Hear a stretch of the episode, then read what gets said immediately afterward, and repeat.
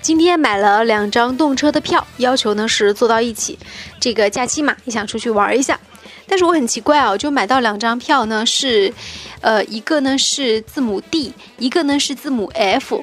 我就觉得很好奇。我们知道 A、B、C 这三个号呢肯定是坐在一起的，但是 D 和 F 是坐到一起的吗？就觉得很奇怪了。但是呢，这个工作人员告诉我说呢，这两个号呢真的是可以坐到一起的。为什么在这个动车里面呢？D 和 F 是坐在一起的呢，啊，这一时段呢，我们就跟五月小龙，请他当解释一下这个话啊。我们说啊，现在我们在整个国家里面，动车已经越来越普及了，它的速度使得我们能够到每一个地方越来越快，所以呢，越来越多的人开始开始习惯于使用动车前去旅游。那么呢，我们在买到自己心仪的动车的乘那个动车的那个车票的同时啊。有时候呢，我们会很奇怪的发现，现在所有动车组号、动车组的车票号是按照字母的方式在排列。如果你是第一排，就是一 A、一 B、一 C；第五排就是五 A、五 B、五 C，对不对？这种排列方式呢，我们有时候呢就会出现你刚才提到的问题啊，买到两个号码，上面是 D 和 F，D 和 F，而中间的字母 E 却消失了。那么这是为什么呢？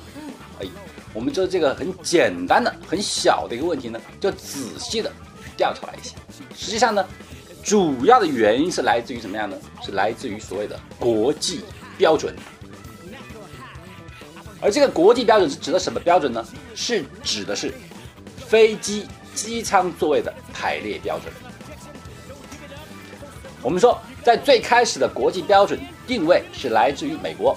美国的飞机当时是以机舱里面是以六个座位为主要的标准配置，配置左边的三个位置以 A、B、C 命名，而右边的三个位置自然而然就是 D、E、F。嗯，这个历史推行了很长的时间，久而久之，人们为了习惯于怎样购买到靠近飞机机，大家就已经习惯性的将 A。和 F 定义为靠窗户的座位，也就是说，我们如果想买到靠窗的座位，那么就是 A 和 F，而其中的 C、C 和 D 就是靠走廊的位置。而这种方式呢，久而久之就成为了一个大家耳熟能详的规则，就这样使用了下来。靠窗 A、F，靠走道就是 C 和 D。而目前我们熟知的动车，嗯，就是使用了这个国际规则。我们选择动车组里面靠近窗户的座位就是 A 和 F。但是呢，跟飞机不一样的是啊，由于动车现在的座位座位数量它没有六个，五个，哎，一排只有五个。但是呢，它仍然使用了国际惯例，将靠窗户的定义为 A 和 F。那么右边。只有两个座位的动车，仍然是把靠走道的定义为 D，靠窗户的定义为 F，嗯，中间的 E 字母就这么消失了。嗯，这就是一个小知识啊，希望大家以后呢，在坐这个动车的时候呢，稍微注意一下。如果你想买到这个靠近窗户的票，请注意 A 和 F。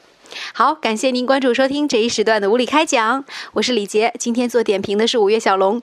如果说关注我们的节目，请加我们的公众微信账号“无理开讲”，当然也可以联系我的 QQ 号幺幺六三二四个七，拜拜。